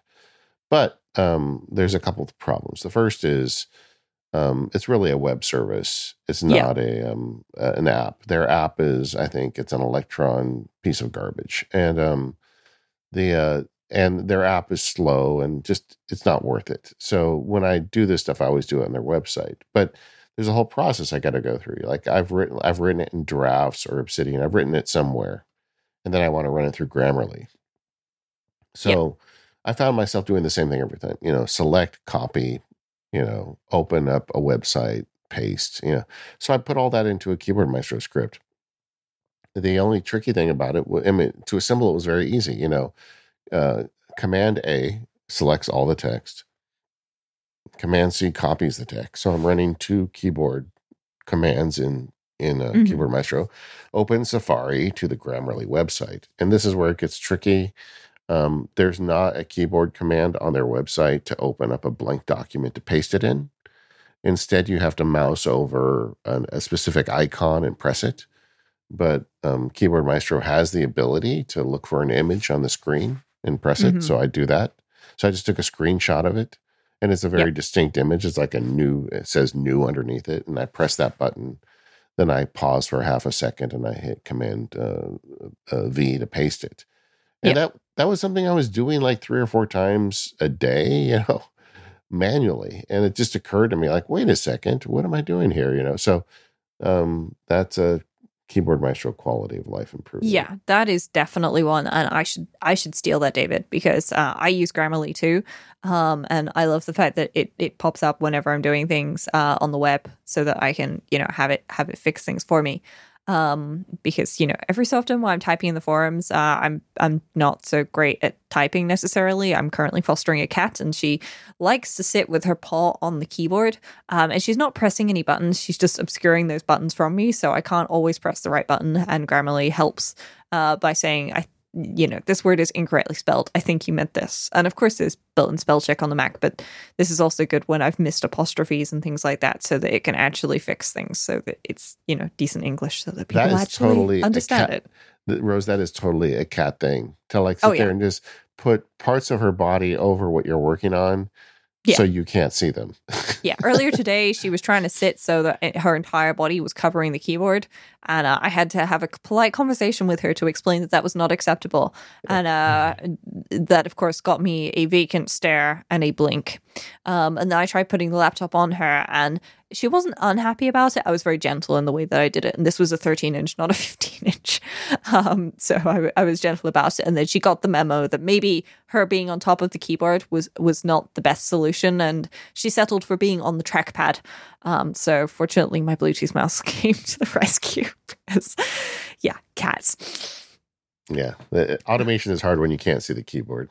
Yeah. Yeah. Or, well, it wasn't so much that I couldn't see the keyboard. It was that I couldn't use the keyboard. And, and now we settle for me occasionally not being able to use parts of the keyboard, which, you know, it's not ideal, but it works. So I'll take it. Yes. You know, a dog doesn't put itself over the keyboard, but it does other things that get in the way of automation. Like I was rearranging my desk and I had the Stream Deck cord hanging off the end, and she's never chewed on cables, but for whatever reason, it was like a fabric cable. Oh yeah. And I looked down and she just chewed the end right off, and I'm like, damn. But the fortunately the, the big um, Stream Deck, you can actually replace the cable on. On the smaller ones, I yeah. understand you can't. So Yeah, yeah. I've got the medium size, which actually works great for me. I keep looking at the large Stream Deck, but it's not available um, on Amazon at the moment in the U K, though for anybody in the U K who's listening, Currys do have them in stock. Um, but um, the the problem is, is I, I don't feel like I can justify it right now because I'm really happy with the medium size. Sure. I would love a replaceable cable, though, because the cable on this, A, extremely long, B, U S B A, not U S B C. Um, so, you know, that would be better. But speaking of uh, the, the Stream Deck, the Stream Deck um, actually just on its own can be a great way to do a whole bunch of things. Um, a, a recent uh, plugin update um, for it has allowed a global mute button uh, in Stream Deck for your microphone. Um, and this this previously was a Windows-only feature, uh, but now it's Windows and Mac, which means it works, and I love it. It's great. I love having that there, and I've been using that a lot. I have a, a foot pedal for my external microphone, um, but I love the, the the Stream Deck button for it as well. But of course, you can amp up your Stream Deck massively with Keyboard Maestro and uh, the plugin that we mentioned near the start of the show, uh, K M Link, because you will just be able to do so many things with that, because it's, you know, sixteen programmable buttons. I have a button here with the Automators logo on it, David. Um, you know, how yeah. cool is that? Yeah, and then I would imagine, is that your Automator setup? Yep, yep. So that that takes me, at the moment, it's taking me to a folder. I'm going to reprogram that soon uh, to take me to an Automator's profile. Yeah. Uh, specifically. Um, and um, I, I love that, you know, I can then customize everything, and I have all the things here. Um, and the Automator's profile at the moment, it's got a um, it's a folder, and it's got some buttons for, for different applications and things like that. But instead, I'm going to change it so that there are a couple of different things that I, I I do frequently. So obviously, we have preparation before the show, then we have recording the show, um, and then um, of course there's post production. Um, it might be you or it might be me who who goes through and makes sure the links are there and, and does the upload. Uh, it depends on, on what's going on and everything. Um, but those are the three different states of Automators. Um, yeah. And so I need to set it up so that I've got those, and then some other handy buttons that I should just always have available, like the Relay F M C M S and things like that, um, so that I can always make sure that things are there, and, you know, the Google Drive um, folder, so that I can always find all of our, our documents, um, which is super handy. The last time we had T J on, uh, he really gave me religion about multiple palettes on, on oh, the yeah. Stream Deck, you know, and um, like a good example. And this really combines well with Keyboard Maestro. Like Microsoft Word is a good example. It's an app that I use a lot, but it's it's just really kind of sometimes difficult to get it to do like repeatable tasks. Like one of the things I do often is I comment on documents for clients, and I put ca- a capitalized word privileged in the top of the comment. So I wanted to be clear when I send to the client, this is not a version of the document we can send to the other side yet. It's I'm now making comments that are just between the two of us about this document. And, you know, uh, repeatedly going to hit the comment, add comment button, which is not easy in Microsoft Word. I mean, you can do it with a right mouse click, or you can do it from a menu bar, but all of that kind of takes away focus. And so I made a Keyboard Maestro script that um, uses the keyboard combination for the selected text to add a comment, then writes in the word privilege, puts a colon, adds a new paragraph. At one point I was highlighting it, but I thought that was too much. Um, and then once I made that script, then I just added it to a Stream Deck button. And I have a whole Stream Deck palette that loads every time I open Microsoft Word. And that was kind of the gateway. And now all of a sudden, like all the like weird, repeatable stuff I do in Word, I've made Keyboard Maestro scripts and buttons. Some of them are as simple as just like a keyboard combination of changing the view from draft view to print preview, or, or things that you could just do with yeah. a keyboard shortcut. But some of them are like multiple steps strung together. And I've got this whole palette of tools. So when I'm working in Microsoft Word, I can just reach up and press any button and make a bunch of stuff happen. And it's just really nice, you know, and, and that, you know, I it kind of, I know I keep saying it, but that's the idea of the show today of like, what are the daily problems you're having and how are you automating around them? Yeah, that, so that's something, um, your your comments uh, in Microsoft Word, David, has reminded me that I do the same thing in ScreenFlow. Um, and so I have a couple of buttons, and adding a chapter marker in ScreenFlow is just one button. It's a single backtick. Uh, for Americans on your keyboard, it's the top left button next to the one.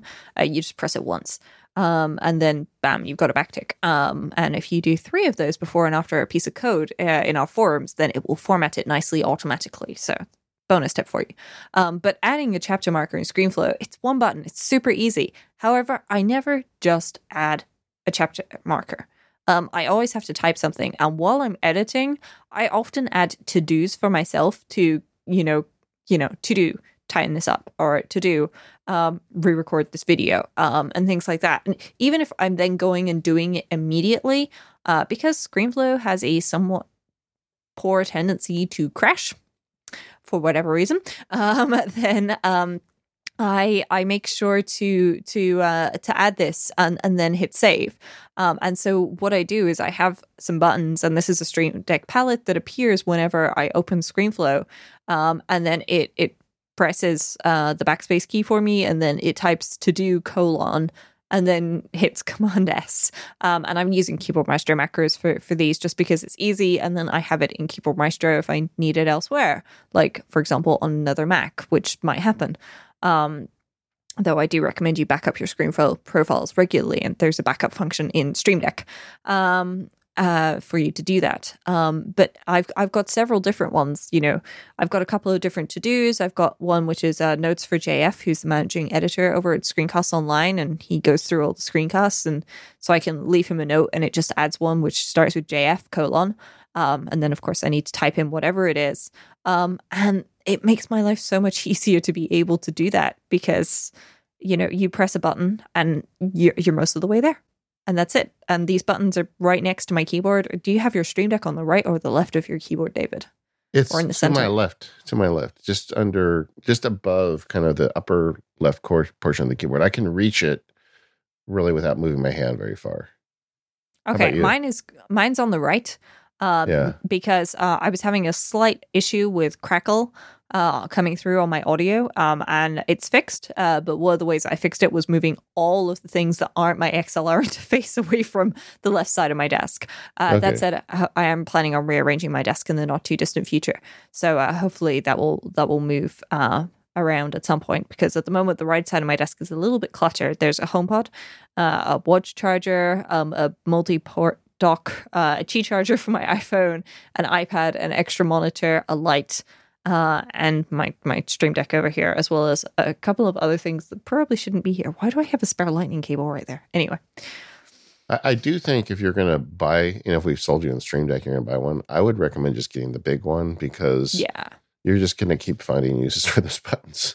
I mean, yeah, just, I mean, I would I would say don't get the small one, because it's only six but- buttons, and yeah. six buttons is not enough. Um, if you want to try it, then there's a, a an iPhone application with a subscription in it, um, and you can get a month for free. Um, and that iPhone version is the same number of buttons as the medium size. Um, now, I would say the medium-sized one is good, because it, the Stream Deck itself is actually quite small, but it comes with a little stand that's adjustable, so you can have it at different angles. Um, and of course, with different profiles and folders, you'll you'll be fine um, with fifteen buttons if if you're willing to switch folders and so on. Um, and I don't regret having the fifteen-button one, aside from the fact that I can't change the cable. Um, whereas, of course, David, you know, you could change the cable on yours, so. Yeah, that paid off for me.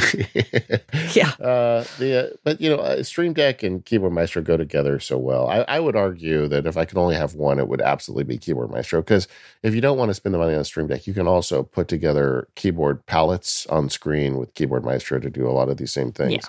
But there is something, as someone who believes in the religion of, you know, keyboard shortcuts, I'm surprised to say this, but there's just something about having that button list in that separate device with all those yeah. buttons. I think it's the pictures that you can add to them. So I'm I'm I'm looking at my my overall um my my my standard view on the Stream Deck, as it were, and I've got icons here for Automators, nested folders, Screencast Online, iOS Today.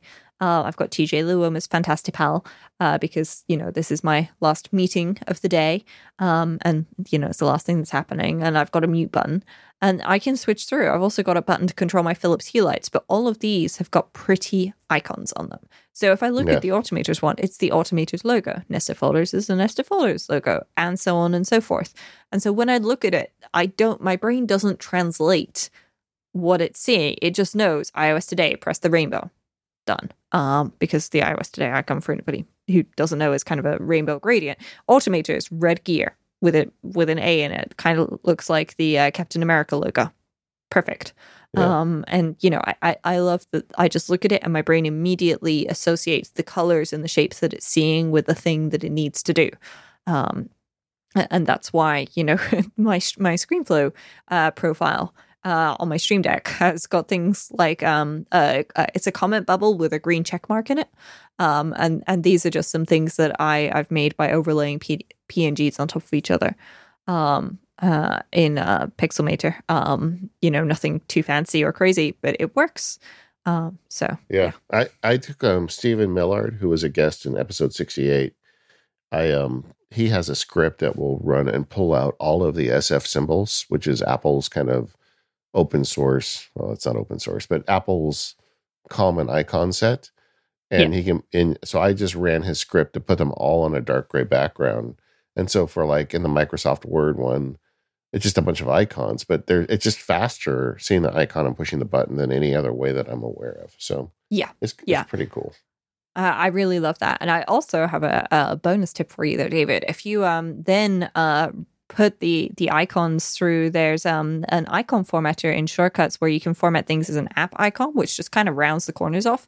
You can then use those icons as OmniFocus perspective icons, um, yeah. which I love, and I may or may not have an entire new series of OmniFocus perspectives with fancy icons thanks to Stephen Millard. So thank you, Stephen. I'm gonna have to follow up on that, because I, I did that, but I did that manually, so I wasn't very Automator friendly to use some of ah. those for. Well, I, I, I may have also um, got a little bit crazy and made um, an uh, an extension to his script where it allows me to search the font awesome icons for something. So, for example, I can search for arrow or dice or something like that, and that will find all of those and just create icons with all of those for me. Um, because uh, I, I tend to use font awesome because I, I use that for, for work as well. Um, and we have a pro subscription there and so on, so I'm quite familiar with the icons they create, so I know... Um, how I can easily search it. Um, and so I've I literally had that open on my iPad and I've been generating icons on my iPhone, uh, which works really well.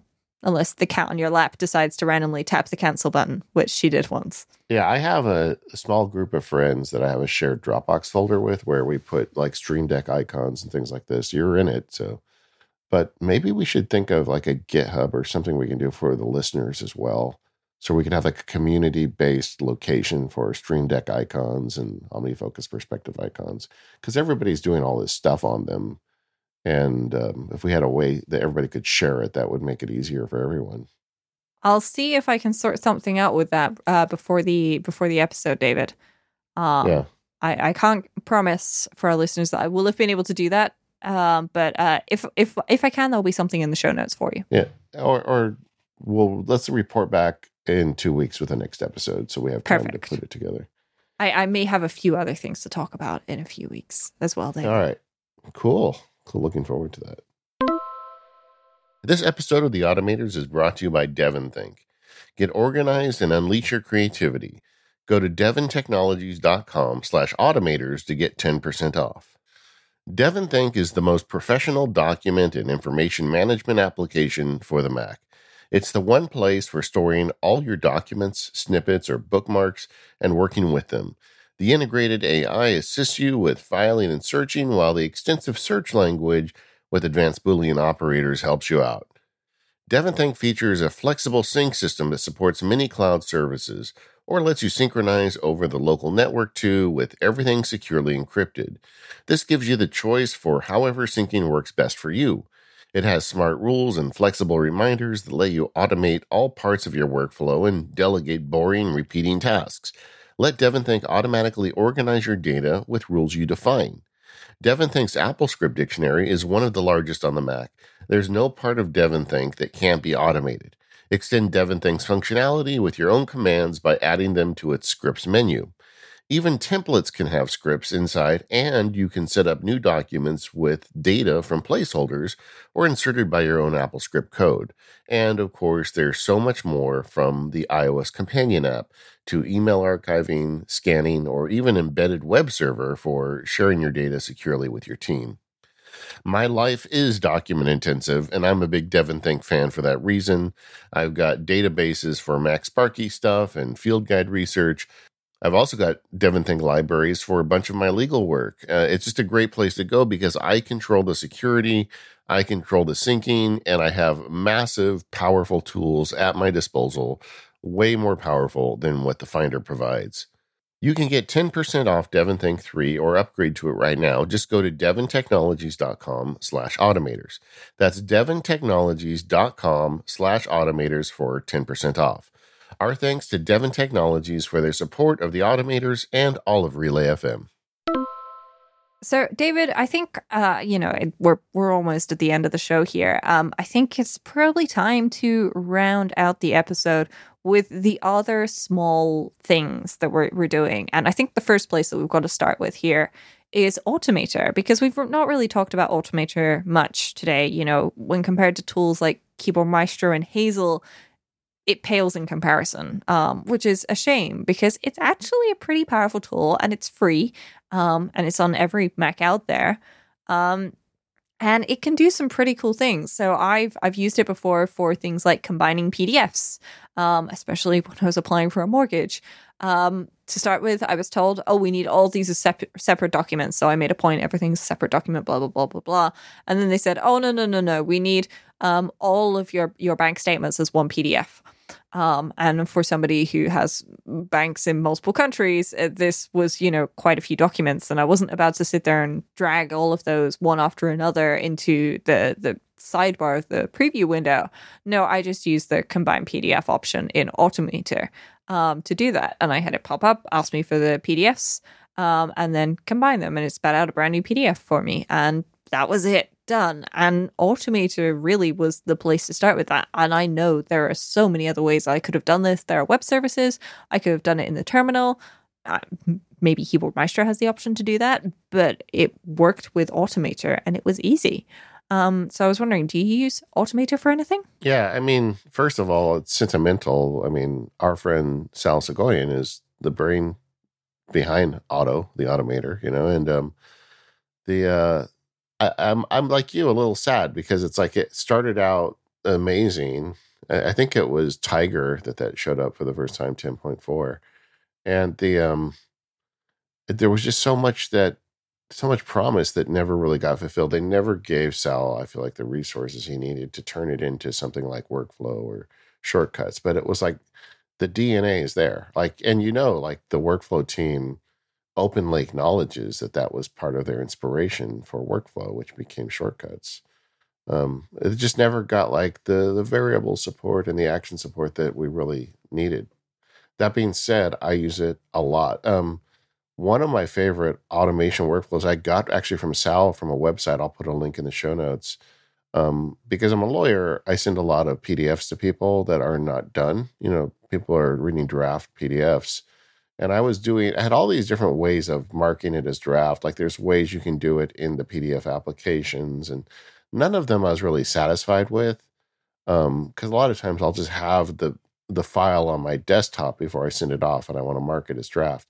So I made an Automator script that takes a P N G stamp of the word draft, tilts it forty-five degrees, makes it really big, um, sets the opacity to like thirty percent so you can see through it, and it's a big red draft stamp, and it just stamps it on every page of the P D F. And then mm-hmm. changes the name to add the word draft at the end. And I use that probably every day, you know, just like I'm, because I'm constantly sending these P D Fs out to clients for review. And, you know, the fear is if I send them something that's not marked draft and it's not done, and then they try, they, they use it in, as a mistake or just aren't thinking. And then all of a sudden you have a contract signed that isn't the right contract. And so it's just like uh, things like that. It's really good for. But that's kind of a static automation. You can, it's not like changing names inside the document or anything. But it, because it's baked into the operating system, I can trigger it on my desktop very easily. And um, so I do f- still find use for Automator. Yeah, yeah. And you can trigger it. You can So you can run Automator workflows through things like Hazel and stuff as well, which of course increases its power. So you can say, Hazel, if if this file matches all these requirements, then then run that. Automator yeah. action. Um, I, I pretty much use it the same way you do as, um, you know, quick actions inside of Finder. So um, for anything that's an image, uh, I have a, a special button which allows me to resize uh, those images. Um, and it's called Forum Resize uh, because I use this when I'm uploading images to forums. You don't need twelve megapixels if you're uploading a photo to the yeah. MacPower Users Forum yeah. or the Automators Forum. Um, and if you've taken a photo on your iPhone, it, it's probably pretty darn huge.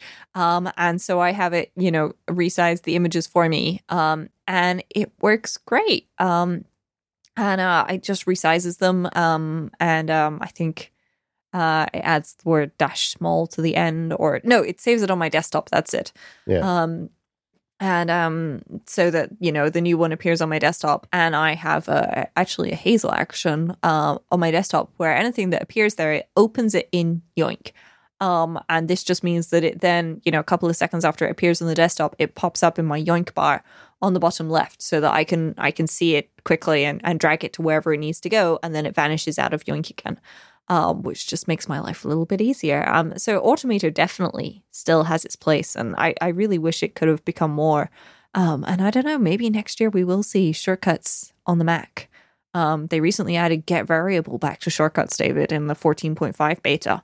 Yeah. Um, so I'm I'm curious as to what that means and yeah. Why would you know what that? that could imply. Yeah. Yeah, I, I just got used to not having it, literally. You know, I, I finally stopped searching for it and gone with, you know, everything being magic variables. And very rarely did I have an occasion where I thought, oh, yeah, get variable would be handy here. Um, yeah, I don't know. Uh, and I th- I, I'm wondering if actually maybe they brought that back because tapping and holding on variables to then say, um, to then t- tapping and holding on things so that you can then select a variable was not logical. Um for a lot of people, like it's quite hidden. Um, I know a lot of people have struggled with with certain things going, oh yeah, but I, I want to insert this, but if I tap on it, it doesn't give me that option. The answer is, of course, tap and hold.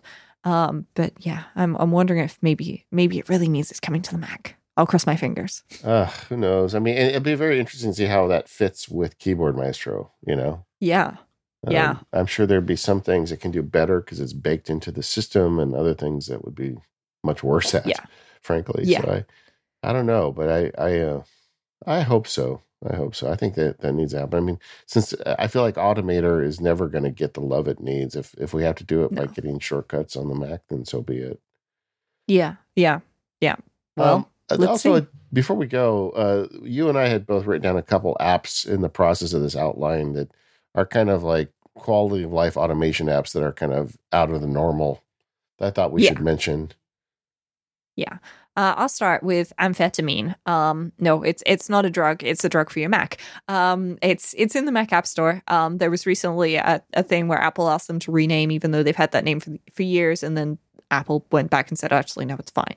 Um, but I love Amphetamine because it's uh, for people who've used um, the caffeine command in the terminal or um, uh, Java, um, Latte. Um, there's a couple of different ones. They're all pretty much coffee-based names um, for the Mac. Little menu bar applications that sit in sit in the menu bar on your Mac where you can stop your Mac going to sleep.